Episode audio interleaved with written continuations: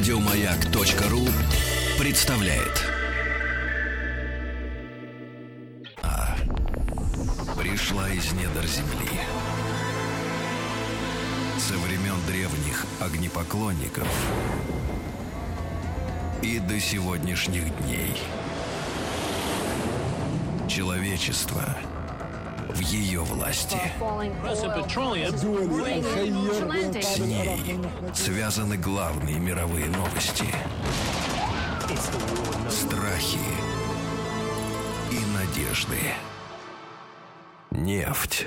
Ну что ж, друзья мои, э, сегодня мы э, с вами очередную берем тему для рассмотрения в рубрике «Нефть». И я приветствую в нашей студии э, Людмилу Алексеевну Студеникину. Людмила Алексеевна, доброе утро. Доброе утро. Спасибо огромное, что вы с нами, да. Нас, с нами также на прямой связи из Сокольников группа... Товарищи. Да, дозорных. Вот, а Людмила Алексеевна, кандидат экономических наук, доцент кафедры стратегического управления топливно-экономического комплекса и заместитель директора Института энергетики и геополитики России. Так что, э, Людмила Алексеевна, э, мы все во внимании, да, тема наша сегодня звучит как международные рынки нефти, да, и нам очень хочется разобраться, как работает эта банда. Вот, потому что вот так, когда я включаю новости, да, мне хочется не включать их, потому что когда начинаются эти разговоры о том, что пошла цена туда, пошла она сюда, э, кто решает? Что за люди это решают? Как это все... А что такое нефтяные как фьючерсы? эти мошенники э, определяют, да, потому что наша жизнь, к сожалению, по-прежнему зависит э, от этих цен, да, э, у нас диверсификация, так сказать, она в процессе, вот, и... э, Когда это все да, началось? Людмила Алексеевна, можно тогда с истории, да, начать? Э, как Формирование вот- рынка? Да, Да, формирование конечно. вообще нефтяного рынка, потому что мы с технологией там добычи ранней примерно разобрались, да, как это было, но ведь главное продать, правда? Ну, у вас уже была передача по поводу Да-да-да. истории, э, так сказать, развития нефтяного рынка. А, рынок стал складываться достаточно давно. Как вы знаете, нефть открыли в 1861 году. Это, ну, это официальная такая дата. Поэтому э, в начале, в первый год, как все, что дает очень большую прибыль, возник огромный совершенно пузырь. И первый кризис, на самом деле, был в 1861 году, когда цены взлетели и упали в 10 раз, поскольку рынок не был организован, бросились как в Эльдорадо новое нефтяное в Пенсильванию, и спрос стал в значительной степени э, э, удовлетворяться огромным предложением. Транспортировки не было, хранения не было. А после этого на протяжении практически там, 40-50 лет, как вы знаете, тоже это у вас обсуждалось, была компания Standard Oil, которая, в принципе, доминировала на этом рынке. Затем последующее, это начало уже до 20 века, до середины века, а, идет э, очень специфический период семи сестер, вы тоже тоже обсуждали, когда, в принципе, международный картель э, нефтяной с 28 Они года. угнетали Мексику. Ну, Мексика вырвалась из-под угнетения. Да, действительно, между прочим, в начале 20-х годов Мексика была после Соединенных Штатов второй страной по объемам добычи. Но правда, когда у них произошла революция, они национализировали нефтяную промышленность, причем они на уровне Конституции внесли туда положение о том, чтобы запретить доступ к ресурсам иностранным инвесторам. Вот после этого нефть, э, Мексика потеряла свое место и на долгие годы. Только, пожалуй, в конце 20 века она стала возвращаться вот в э, число крупных игроков.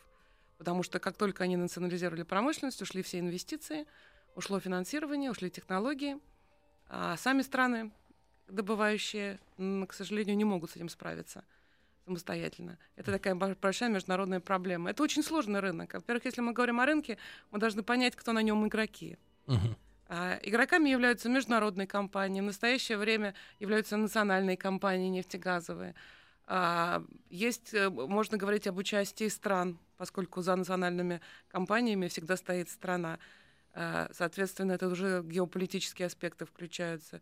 Включаются различные финансовые организации. Ну, может, такой, да, такой вопрос дилетанта. Но всегда ли за нефтяной компанией э, стоит страна, а не наоборот? За страной стоит нефтяная компания. Ну, вы знаете, это какой вопрос о курице и яйце, это очень сложно сказать. Но я имею в виду, Если- насколько, насколько капиталы, э, крутящиеся в этом бизнесе, да, особенно Ну, в переработке, насколько это все большие деньги, сопоставимые с бюджетами, в принципе, стран этих, да, вот нас очень волнует, насколько самостоятельны страны в принятии решений, а не за них, э, так сказать, вот эти вот э, ребята, сосущие кровь земли. э, Ладно, я ухожу от пафоса. Не, ну без крови земли не могла бы существовать мировая экономика. Давайте тоже об этом скажем. Ну, это очень сложно сказать, потому что огромные гиганты, такие как ExxonMobil, например, в настоящее время, конечно, он лоббирует свои интересы совершенно в открытую. С другой стороны, вы знаете, наверное, что ExxonMobil в настоящее время очень сильно пострадал от санкций. В том числе из-за того, что ему пришлось прекратить по- стратегическое партнерство с э, Роснефтью. А это был очень амбициозный, очень дорогой, дорогой проект, потому что для каждой э, нефтегазовой компании, особенно таких крупных, необходимо приращивать активы, ресурсы. И вот то, что нашли, нашли, нашли нефть на э, месторождении в Карском море, это то месторождение, которое назвали Победа, оно могло бы в значительной степени увеличить капитализацию Роснефти и, так сказать, придать ей еще более особый вес. Поэтому в данном случае она пострадала государство. С другой стороны, нефтегазовые компании всегда ну, в э, западном мире лоббируют свои интересы очень жестко. Если говорить о национальных компаниях и странах-экспортерах, то здесь, конечно, картина как бы обратная. Каждое государство имеет свою нефтяную компанию. В Саудовской Аравии единственная компания Сауди Арамка, например, контролирует почти 98% всей э, нефти и принадлежит э, королевской семье. Э, в некоторых странах есть несколько национальных компаний. Например, у нас есть национальные компании государственные, как Роснефть, Газпром, есть частные, как Лукойл. В любом случае они представляют национальные интересы.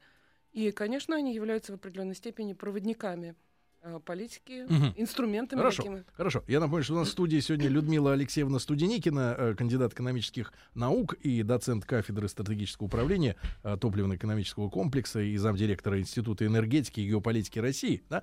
Людмила Алексеевна, так вот, как они стали собираться, чтобы определить цену? Вот первый их, так сказать, Ну, на протяжении опыты. практически всей середины 20 века цены определяли на рынке производители, то есть международные нефтяные компании. сами. Ну, сами, Они просто конечно, говорили, вот э, этот товар, он стоит э, столько. Но есть определенный спрос. Мгм. Вообще есть фундаментальный фактор, это спрос. Есть определенный спрос, есть определенный уровень цены, который должен был э, быть выгодным для экономического развития.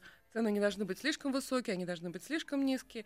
Определялся следующим образом. Потом, когда поднимается после Второй мировой войны национально-освободительное движение, и очень многие страны Перестанут принадлежать Англии. Ну, не только Англии, начинаются колони... э, так сказать, освободительные войны. В 60-м году, в 1960-м образуется ОПЕК, то есть страны-экспортеры, которые получили эти ресурсы в свое распоряжение. А, А кто ну, туда входит в ОПЕК? В ОПЕК туда входит большая часть, конечно, стран арабских, но также входят другие страны, например, Венесуэла, Нигерия. А, Руководящей страной, главной страной определяющей, конечно, явля- является Саудовская Аравия, Аравия, потому что это 30% эм, Э, практически Кто, нефти, простите, кто э, построил эту систему? А кто, как они создались? Вот э, саудиты, Да. да, это сделали? Ну, А, эту организацию, да, организовали. Они собрались, ну просто собрались по интересам, потому что стало понятно, что цены, э, те, которые определяют международные нефтяные компании, не устраивают страны-экспортеры. Поэтому, поскольку существует международный картель, поскольку существуют вот эти семь сестер, необходимо было противопоставить какую-то организацию. Мгм. Они организовались, причем это организация со свободным входом и выходом. То есть нет никакого, никакого обязательного членства. А что они должны вот э, своей главной конторе, вот эти страны? Э, Под, У под- них под нет- ч- под чем они подписываются в итоге? Ш- Что она решает конкретно, эта организация? Для сохранения своих интересов и поддержания, так сказать, э, прибыли необходимо все-таки каким-то образом контролировать рынок. Это они и попытались сделать путем квот. То есть если есть спрос, есть предложение, если это предложение превышает спрос, то, соответственно, Цены рынок, цены упадут. Чтобы этого не упало, они определили, что есть определенные квоты. В каждой стране есть определенный объем добычи, который она не должна э, превышать, чтобы не... Внутри этой организации. Внутри, да, это договоренность. Она иногда соблюдалась, иногда нет. Между прочим, наиболее частым нарушителем этого была Венесуэла при Уго Чавесе, потому что он периодически, когда ему необходимы были, так сказать, еще дополнительные доходы, он периодически выбрасывал, так сказать, дополнительный объем на рынок. Однажды это попыталась сделать Саудовская Аравия. До 1985 года она была так называемым балансирующим игроком в ОПЕК. То есть а, а, она, иногда э, ее объемы добычи были ниже, чем квоты. Чтобы вот не опрокинуть рынок, она как бы занижала. Потом в конце, в декабре 85 года, она решила все-таки, что она будет добывать столько, сколько ей положено по квоте. Ну, к чему это привело, мы все знаем. Рынок обвалился, 85 год. До скольки? Ну, это За сложно баррель. сказать в, раз, в разные, но э, где-то с 30 он дошел до 11. Были периоды, когда резкие падения до 8, но потом, принципе... Есть версия, что вот я не Есть. знаю, Я я не знаю. Людмила Есть. Алексеевна, а, я не знаю, насколько вы, так сказать, вот э, как и мы, приверженцы теории заговора.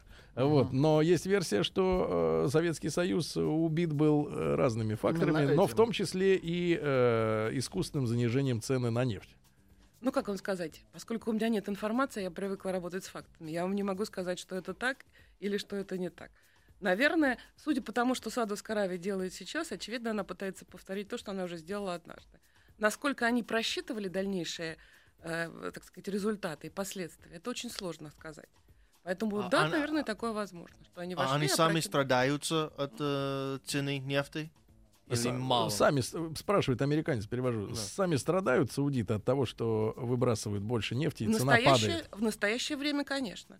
То, что они делают сейчас, если мы заговорим о нынешней ситуации, это вполне э, разумная, определенная их позиция, потому что в Саудовской Аравии э, самая низкая себестоимость э, нефти, они получали, конечно, сверхдоходы, э, и выход на рынок новых э, ресурсов, таких как тяжелая нефть, как сланцевая нефть, в перспективе арктическая нефть, она, конечно, будет э, мешать, э, то есть, точнее, Саудовская Аравия хочет укрепить свои позиции на этом рынке и выбросить всех, у кого достаточно высокая себестоимость добычи. В данный момент она страдает и сама, но они могут некоторое время потерпеть. Там Сколько? Вот бюджет, какой у э, них запас ну, терпимости примерно? Ну, это сложно сказать, понимаете? Они верстали бюджет при 85 э, долларах за баррель. Соответственно, сейчас они не добирают. Они должны его компенсировать, но у них самый большой в, ми- э, в мире фонд благосостояния. Да, вот те фонды, которые нефтяные компании э, в национальных государствах-экспортерах, куда направляются э, доходы от экспорта нефти. А Можно пофантазировать, какая же цель, э, вот кроме того, чтобы выкинуть страны с э, дорогой да, нефтью, э, более глобально? Или все вокруг нефти? Э, Ну, Геополитических, более, геополитических э, вас желаний нет никаких у них. Кроме того, чтобы просто устранить конкурентов, у кого кому дорого рынке, да. добывать. Нет, ну как же? Это же не просто устранение конкурентов, это получение в будущем прибыли, это укрепление своей ниши, это расширение своей ниши. Они вы- выбьют конкурентов на достаточно долгий период, если они продержатся долго. Потому что то, что сейчас в Соединенных Штатах снижается, допустим, и закрываются проекты сланцевые, это ведь период э, э, такой достаточно, может быть, короткий. Как только цены на нефть возобновятся, специфика добычи сланцевой нефти такова, что добычу можно достаточно быстро опять возобновить. Это не долгосрочные проекты. Поэтому э, Так они это хотят... удар по американцам в первую очередь. Вот эта низкая цена. Ну, вообще, это удар по всем. Это удар вообще по всем. По всем конкурентам. А как, кого п- пострадают сейчас все? Страдаем мы, страдает Венесуэла, страдает Нигерия. И, между прочим, министр нефти Нигерии, который сейчас является председателем ОПЕК, она сказала, что если так вот ситуация э, будет продолжаться, то они могут экстренную созвать совещание министров нефти в апреле месяце. Мгм. А так они, в принципе, собираются только в июне. А самые молодые нефтяные короли, я имею в виду норвегов, э, у них какая позиция вот отношения? Они тоже страдают. Все экспортеры нефти. Норвежская нефть это нефть шельфа и нефтегаз. А шельф достаточно э, там требуются большие технологии. Это дорогая добыча. Поэтому они очень, конечно, тоже страдают. То Страдают есть все экспортеры, страдают, а один, а одна сволочь да. наживается. Значит, вам Ну, я была более дипломатична, да. Ну, вы, это- да, вам положено. а это мы-то рынок. Вот. Это рынок, это игра, это кто кого, понимаете, такая вот игра, кто кого переглядит. Саудовская Аравия. Ведь тоже непонятно, понимаете, после смерти короля сейчас мы не знаем, какая там, поскольку достаточно закрытая страна, какие у них там внутриполитические идут. Говорят, что вот это поддерживает как бы молодые, молодое поколение. Там же может быть смена династии, поскольку там, в общем, правят люди достаточно э, весьма, я бы сказал, преклонного возраста, поэтому может быть смена поколений, смена политики. А, Понятно, что они поддерживают многие как бы режимы, понятно, что их позиция как ведущего а, игрока на нефтяном рынке. Ведь дело в том, что Саудовская Аравия была на протяжении многих лет первой страной в мире по добыче нефти. А в прошлом году эта ситуация изменилась. На, не- э, на первое место вышли Соединенные Штаты, потом Россия, Саудовская Аравия была, Аравия была третьей. Мгм. Поэтому, конечно, это положение третьего игрока на рынке ее не устраивает.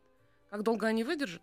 Ну, сложно сказать, посмотрим. Мгм. Хорошо. А, Людмила Алексеевна, а что касается... Ну вот не все ж страны, да, входят в ОПЕК. Есть мы, Нет, только 12, конечно. да, есть Нас американцы, да. Американцы, есть Норвегия те же. Норвегия, да. А, как тогда вот происходит этот баланс ценообразования вот в этом большом мире, где э, кто-то соблюдает эти квоты, мы же не, не Нет, ну, подписываемся? во-первых, во-первых, есть рынок. Во-вторых, вы поймите, что существует, для, допустим, у России существует очень тесное общение с ОПЕК, как у страны-экспортера.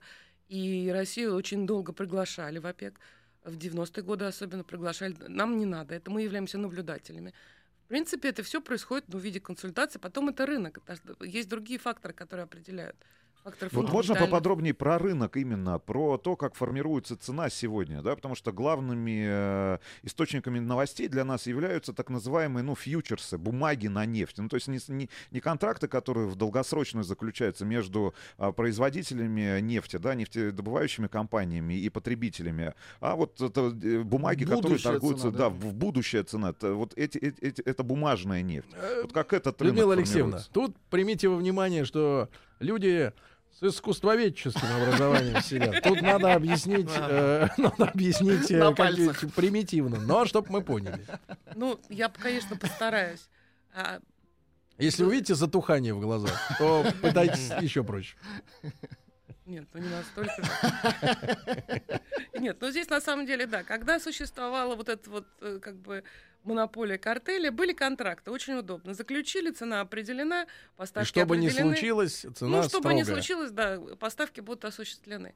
Потом переходит к ситуации, по- появляются как бы биржи, при- приходит к торговле спот. То есть вот поставлена нефть, э, она в танкерах, пожалуйста, ее можно купить. Потом для того, чтобы а, обезопасить себя на будущее, то есть оп- определить, чтобы в будущем вы получите определенные объемы нефти в определенное время, стали заключаться контракты. Но То есть дело- нефти еще нет по факту. В, ну, э, сейчас практически да. да, Сейчас, в сейчас можно танкере это- ее тем более нет. И Сейчас еще ничего нет. торгуют Но нефтью, цена которая- уже есть. Это проброс насколько вперед? А них? насколько вам надо? Это фьючер. Хочешь хоть в 50-м году купить сейчас, да? Ну, так далеко никто не загадывает, все гораздо... Ну, принято. Друзья мои, а мы сейчас с вами э, прервемся на новости, новости спорта. А Я напомню, что проект «Нефть» можно слушать и на сайте радиомаяк.ру, и в подкастах в удобное для вас время. Сегодня у нас в гостях Людмила Алексеевна Студеникина. Мы сегодня говорим о международных рынках нефти, да, о ценообразовании, о спекулянтах. После новостей вернемся.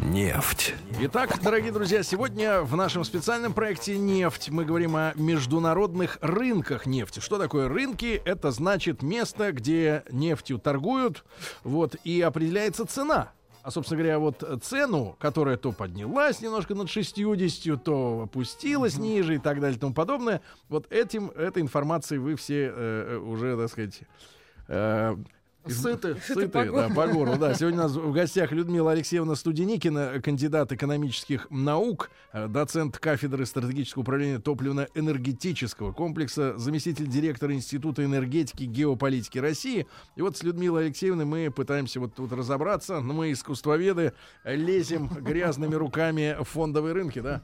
Ну, факт, ну, не знаю, не фондовые, это фондовые рынки, Ну, получается. Фондовый тоже, это финансовый рынок, Да, фондовый. да. Вообще Вот. это энергетический Да, рынок. Людмила Алексеевна, так вот, мы прервались да, на новости, чтобы понять, э, э, на каком, э, какой горизонт вот у них самый дальний э, определение цены сегодня. Ну, это сложно сказать. Если кто- 50-й кто- год это за гранью. Нет, уже. ну 50-й год никто не будет ставить, то, что вообще может измениться вся ситуация. В мире происходят очень разные процессы. Нефть, конечно, является на настоящий момент основным энергоносителем, и есть определенные сферы, в которых ее нельзя заменить, например, моторное топливо. Ну, можно, конечно, переходить на электромобили, что, наверное, будет в ближайшие десятилетия как бы сделано. Можно на биотопливо, у этого всего есть свои плюсы и мину- и минусы, но есть такие отрасли, например, как э, э, авиация. Там нельзя заменить ничем авиационное топливо. Только летающей тарелкой. Ну, если мы поймаем инопланетян и Людмила узнаем у них секреты. Так вот, в, в принципе, да, вот то, вот вы нам объясните, вот, допустим, я не знаю, сколько сегодня баррель. э, Ну, 60. Около ну, 60. около Ну, Около допустим, 60. допустим, 60, да, 60. Это когда цену определили? Вот те, фью, те фьючерсы, которые Нет, были там рынок полгода назад, определяется, нет, рынок определяется сегодня. Вот каков сегодня спрос Сейчас. на нефть? Сейчас. а фьючерсы тогда к чему имеют А отношение? фьючерсы это определенная гарантия, что вы получите свои объемы нефти в будущем по определенной цене. А кто эти как бы- гарантии дает? Если сегодня 60, то я смогу, пере- не- смогу договориться, например, на, на 20? В- в- Кем? Ну, с кем-нибудь. Есть спрос, вот есть фундаментальный спрос, есть потребность в нефти. Да. В настоящее время эконо- э, спрос определяется экономическим ростом. Сейчас экономический рост практически как бы минимальный. Все говорят, что мировая экономика находится в стагнации. Мгм. Когда произошел кризис 2008 года и цены обвалились со 146 до практически 40 в течение там... До очень- 40. До 46. То есть мы сейчас не на дне. Нет, но те же самые Саудовская Аравия, они сказали, что они могут выдержать и 20 долларов за баррель. Другое дело, выдержит ли вся остальная экономика это, и как долго они смогут это делать. А, потому что это же явно, э, они удерживают эти цены. Они пытаются... То есть вот реально одна страна влияет на весь этот рынок, если Ну, говорить это серьезно. сложная, нет, это сложная ситуация. Они оказывают влияние. Не то, чтобы они за всем этим стояли. Это не система, там, так сказать, кукловодов. Это очень сложная система мер весов, противовесов такой. Но есть определенные вещи, которые, определ- так сказать, являются важными очень. Это вот экономический рост. Что вытащило тогда экономику в 2008 году? Что? Китай. Потому что у него были темпы роста ВВП практически э, 9,5%. э, процентов. Это очень высокий. Он как локомотив вытащил из этого А почему же сегодня Китай не вытаскивает? а очень высокие темпы роста, они не слишком благоприятны для развития экономики, поэтому Китай постановил, поскольку у них все решается решениями партии, А, искусственно. они, да, они решили, что у них будет 7%. 7% это, это очень хороший, комфортный, так сказать, темп, большие, высокие. А если вот Это- опять же для искусствоведов, что плохого в слишком большом, так если примитивно? Но экономика перегревается, все, все должно быть как бы поэтапно. Когда слишком высокие темпы роста, не успевают все как бы в гармонично вот до- до- догонять. Просто экономика может перегреться, и тогда может быть очередной обвал. Итак, они решили не перегреваться и нас замораживают. Нет, почему? А- Они не Всех вот нас. Китай, Китай хочет делать так, как они считают необходимым. Хорошо. Значит, сегодня нет локомотива, да, в этом в этой В стагнации. какой-то степени есть, потому что если мировая экономика, все-таки есть хотя бы несколько стран, там есть еще Индия, которая тоже демонстрирует хорошие темпы роста. Вот. Другое дело, что Европейский Союз показывает, что они в стагнации, кроме, так сказать, э, Германии. А есть определенное э, развитие, конечно, такое весьма перспективное для Соединенных Штатов, потому что у них сейчас, конечно, на фоне сланцевой революции у них бум, потому что у них дешевые энергоресурсы поступили в промышленность. Это дает возможности э, модернизации, э, развития нового, новый толчок дает развитию нефтехимии, поэтому они, в принципе, стали сейчас чувствовать себя более уверенно на рынке, естественно. С- Ну, не Людмила считая Алексеевна, того, что сейчас с ними борется вот таким вот демпингом. Вопрос из Сокольника. Вопро- вопрос, вопрос. Итак, ну давайте вот все-таки вернемся вот э, к, к биржам, да, на которых формируется цена на эту, на эту нефть. Итак, есть фьючерсы, да, это контракты на будущее. На будущий срок, да. Да, соответственно, а кто является покупателем и продавцом э, вот этих самых контрактов? То есть это напрямую нефтяные компании или какие-то нефтяные трейдеры, или это просто биржевые спекулянты? Ну, то есть я как человек... ко- Да. с- Все. Это рынок, поэтому там есть нефтяные компании, там есть э, нефтетрейдеры.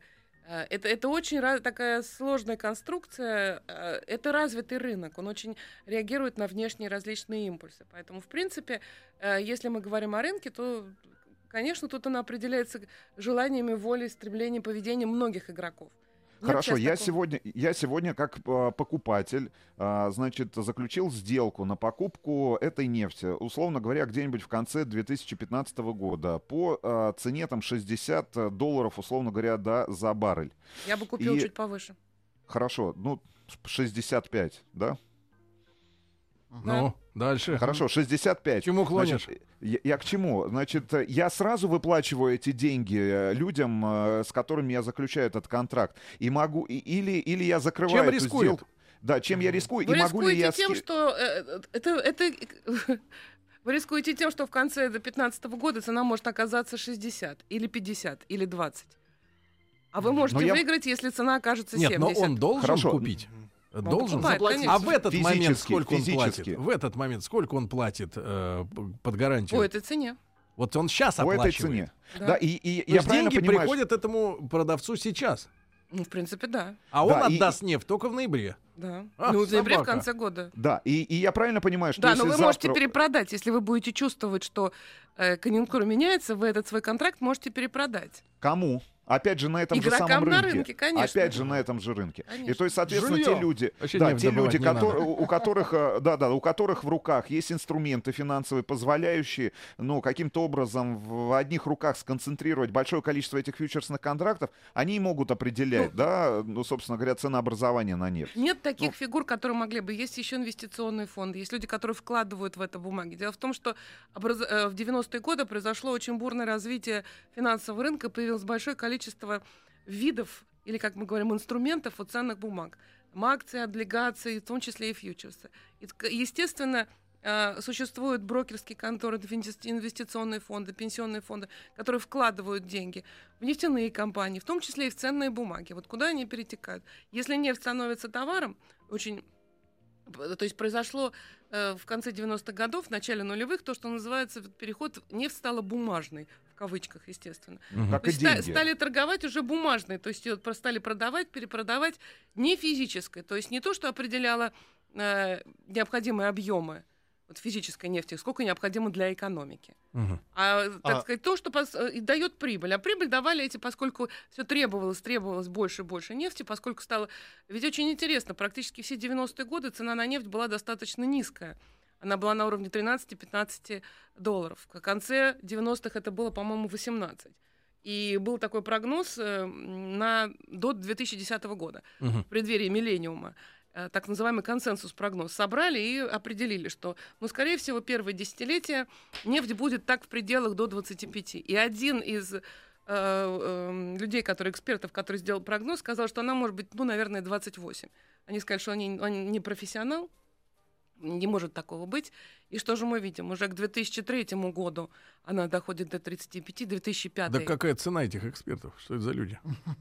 А поэтому теперь никто... Раньше э, можно было давать советы, прогнозы, э, аналитику. Сейчас, в принципе, вам никто не скажет. Все могут говорить предположительно, что Вот цена эта может нам быть. система не нравится. А случилось бы а, когда-нибудь а, в прошлом, когда люди покупали намного больше фьючерсов, чем на самом деле нефти есть? Так вот Что это и был случилось? 2008 год, такой обвал и был. Мгм. А что Именно- случилось? Как что случилось? Э, Нет, то, что июль случилось, я с- помню. Да. Ну, А тогда как как это получилось? Вот по, факту. Механизм. Ну, это тесно связано с, э, д- с ипотечным как бы, кризисом, с невозвращением долгов, с тем, что банки стали э, закрываться в 2008 году, э, так сказать, э, экономика развивалась очень бурно. Причиной были- была вот эта вот ипотечная ситуация э, на рынке Соединенных Штатов. То есть они выпускали очень большое количество бумаг необеспеченных. Но а, поскольку по всем как бы показателям показывали очень такие благоприятные темпы роста, был большой очень спрос и интерес, том числе и на нефть. Нефть дошла до 146 долларов, а потом стало получаться, что банковская система э, стала показывать вот эти вот неудачи с возвратами. Эм, в общем, практически компании начали банкротиться. И если вы помните, там самый страшный день, это там 16 сентября был, когда было очень сильное банкротство у- у людей сокращали. И цены на нефть, естественно, как только стало, как только стало понятно, что экономика не развивается, собственно говоря, потому что в нее нет, э, потому что сложилась такая ситуация, цены на нефть упали. Потому что не было спроса, до- потому что они были, э, э, спрос был бумажный. Мгм. Реальный был гораздо меньше.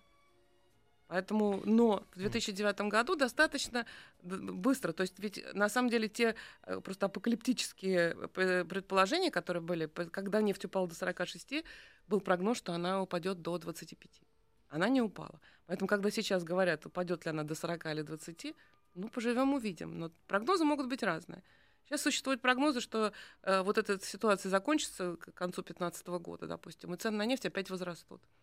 А если будет какое-то форс-мажорное обстоятельство, вот, ну, Вот в этой связи-то нам с вами, Людмила Алексеевна, и хочется понять, вот, подошли, вы сами подошли к этому прекрасному моменту, форс-мажорные обстоятельства. А ведь обстоятельства-то можно сознать, Да? Можно, конечно. Мы подразумеваем военные конфликты как влияющие на... Или они скорее подогревают нефтяной рынок? Вот как влияют военные конфликты на, на, На том же Ближнем динамику? Востоке. Да, Ну, на динамику. влияет, конечно, потому что на Ближнем Востоке расположено большинство стран и членов ОПЕК, и поставщиков, так сказать, м- на мировой рынок страны Персидского залива. Ситуация там неспокойная. Персидский залив обеспечивает практически около 40% мирового экспорта нефти. А, кроме того, военные действия сейчас проходятся как бы по маршрутам, вот по трассам транспортировки. Вообще всем эм, мировой грузопоток, он весь проходит через Средиземное море, через Суэцкий канал, а, через Индийский океан.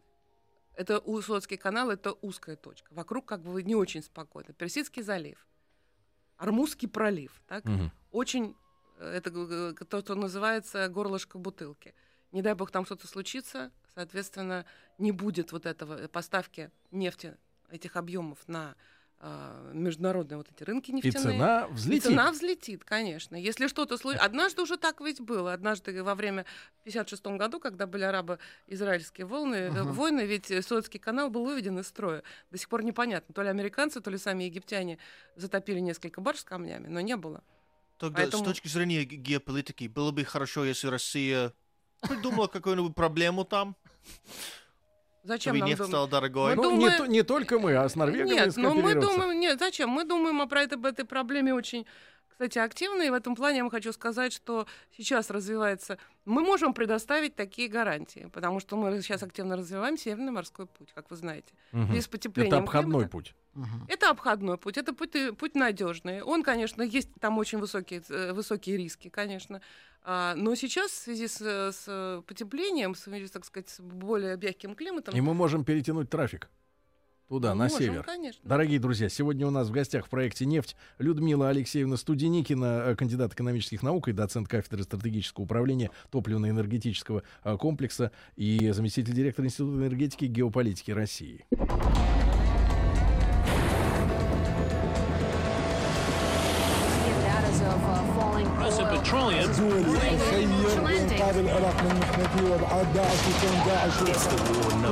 Russian Нефть.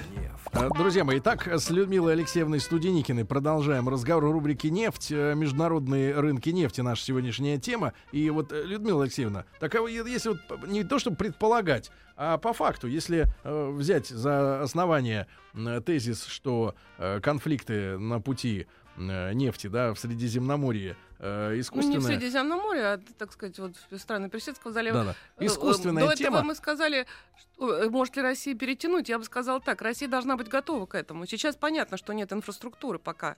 Это долгие годы должны, большие инвестиции должны вкладываться в развитие Северного морского пути, в том числе и транспортировки энергоресурсов. Но многое уже делается, и это долго, очень долгосрочная программа. Поэтому мы должны быть готовы ко А всякому. можно ли просто не то что пофантазировать, а оценить, если эти конфликты были э, разожжены искусственно, то на руку кому? Нет, ну как это? Э, Это мы уже входим в сферу, так сказать, конспирологии, политологии и так далее.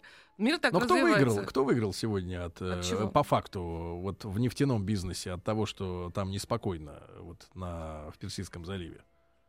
Это риск. Пока никто не выиграл. Сейчас никто не выиграет от того, что цены э, достаточно низкие. Выиграют те, э, те страны, экспортеры, которые смогут предоставить в случае нарушения поставок дополнительные объемы на рынок. А это будут те страны, которые могут поставить эти объемы, а, минуя горячие точки. Вот у кого такая возможность будет, Мгм. между прочим, это могут быть и сами Соединенные Штаты, но пока у них экспорт нефти запрещен, э, так сказать, там определенным актом 1975 года. Но они пытаются через Конгресс этот акт отменить. Поэтому Соединенные Штаты вполне, поскольку все горячие точки расположены вне их территории, вполне могут, так сказать, к- компенсировать. Но это гипотетически. Для этого надо еще много-много, так сказать, Да. предпринять. Еще вопрос из Вопрос, Сокольников. Людмила Алексеевна. А, насколько влияет э, на ценообразование та нефть, которая сегодня на рынке э, фигурирует как нефть, э, кон- э, которая попадает туда с территорий контролируемых, э, ну, условно говоря, исламским государством? Э, В Ливии Скважин. Пиратская нефть. Пиратская нефть. Ну, во-первых, очень сложно сказать какие-то объемы. Во-вторых, непонятны какие-то цены. В-третьих, непонятно, кому она поставляется. Поэтому она да, как- она они влияет захватили, на- они захватили лучшие иракские месторождения, их захватили нефтеперерабатывающие мощности, они захватили часть структуры, поэтому, конечно. Но а понимаете, опять это рынок. Значит, если они продают, значит, кто-то покупает. Но это происходит, но это не хорошо. влияет в, в белую, нет, да, на нет, в такой ситуацию. значительной степени нет. Нет. Хорошо, а, вопрос тогда. Бумажная нефть и э, нефть, которая продается по долгосрочным контрактам. Есть понимание вот э, в процентном соотношении, какое количество нефти, прода- нефти продается через биржи и какое количество нефти в, в общемировых масштабах продается ну, вот по контрактам, которые заключаются, условно говоря, на Напрямую. межгосударственном уровне, на, при- на- в прямые контракты между а, э, лю- людьми, которые добывают эту нефть, и людьми, которым эта нефть нужна. Вот просто соотношение. Нефть, Я, которая пон- на бирже, я, вам- да. я сейчас вам сказать так и не могу, э, но я могу сказать, что вот в 2008 году это было на порядок, это было в несколько раз выше. То есть бумажный рынок, э, рынок бумажной нефти превышал, наверное, в несколько раз рынок фактически реальный, потому что это раздутый был пузырь, который лопнул. Долгосрочные контракты, они чем удобны, особенно между государствами? А, они гарантируют поставки определенные объемы для развития экономики. То есть, кроме этого, ведь делаются еще другие шаги, не только долгосрочные контракты, потому что государство должно быть четко понимать, что у него будут эти запасы. Вопрос, кстати, о запасах очень важный, потому что в 1973 году, когда произошел энергетический кризис и потрясение, это вот была такая арабо-израильская война осенью 1973 года, Йом-Кипур называется, когда был шок для развитого мира, когда были впервые физически прекращены поставки нефти. В мире не было запасов, ну, кроме Мгм. технологических запасов. И вот после этого на протяжении уже всего этого времени, там 30-40 лет, создаются резервы, равные э, минимум 90 дням. Практически все страны мира имеют. В Соединенных Штатах это 180 дней. То есть, в принципе, э, если будут какие-то перепрерывания с э, поставками нефти, Главное, 90 страны дней могут вполне. Ну, 80-90. И так тогда сказать. им крышка. Ну, за этот, за этот период э, э, эмбарго, вот когда запрет на поставки в 1973 году был всего неделю, но он сумел перевернуть мир и привел к э, необходимости, пониманию необходимости обеспечения энергетической безопасности каждой страны. Еще один вопрос тогда. А, ну вот из того цикла программ, которые уже а, были у нас в эфире, э, этих бесед с, с нашими гостями, а, стало понятно, что основную прибыль нефтяные компании, ну или вот крупные нефтяные игроки на рынке получают именно перерабатывая нефть. Да, соответственно, там вся прибыль зарыта. Ну, то есть создавая конечный продукт.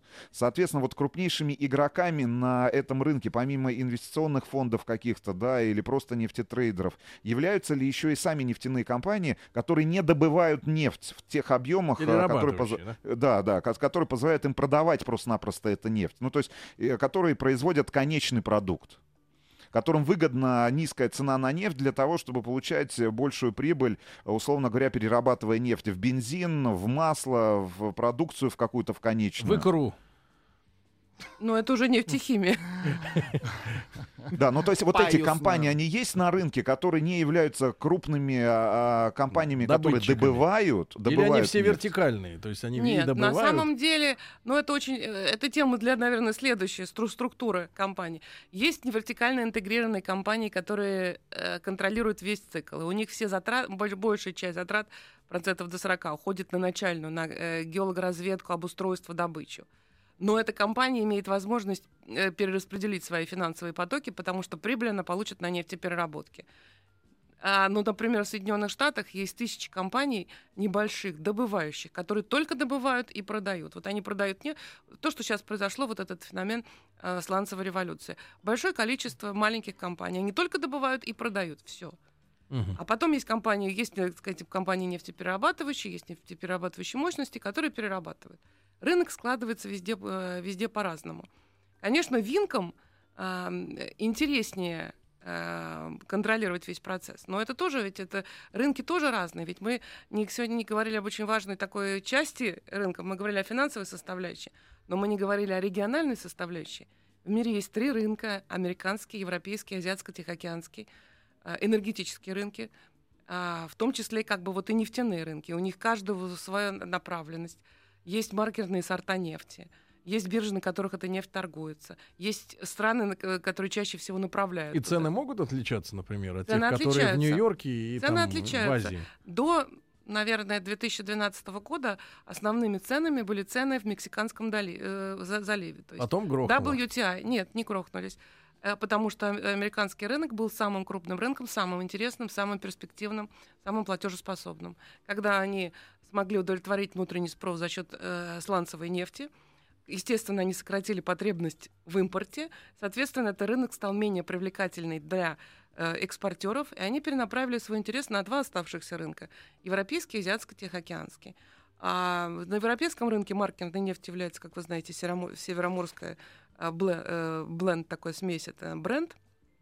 Это когда-то было в Великобритании месторождение английское, сейчас это смесь трех э, нефтей. Э, Но она такая маркерная, она эталонная. Причем ее объем в э, общем э, объеме, так сказать, э, добываемой в Северном, в Северном море нефти достаточно невысокий. Но это вот марка такая. У нас это, соответственно, на- в этом направлении европейском это Urals. Наша марка в другом направлении на азиатский рынок это ВСТО, то есть Восточная Сибирь, Тихий океан. Очень качественная, легкая нефть, которая поступает на азиатский рынок. На азиатском рынке, а, соответственно, перси- э, марки нефтей стран Персидского залива. Это Дубай Лайт и Оман. Вот. А, И везде цена, в принципе, отличается. да? Отличается, да. Сейчас э, марка бренд всегда была чуть ниже, чем на пару долларов, чем WTI. Но сейчас, поскольку американский рынок менее привлекательный, бренд является показателем. Короче, всю нефть дороже. к азиатам, товарищи. Э, Это э, голословное заявление. Я Он, не, не благодарю. голословный, вы абсолютно правы, это наша перспектива, мы движемся Да. на восток. Я благодарю Людмилу Алексеевну Студеникину, кандидата экономических наук и доцента кафедры э, стратегического управления топливно-энергетического комплекса. Э, Людмила Алексеевна, спасибо огромное. Это проект «Нефть». Э, до новых встреч в следующем часе Брендятина. Еще больше подкастов на радиомаяк.ру.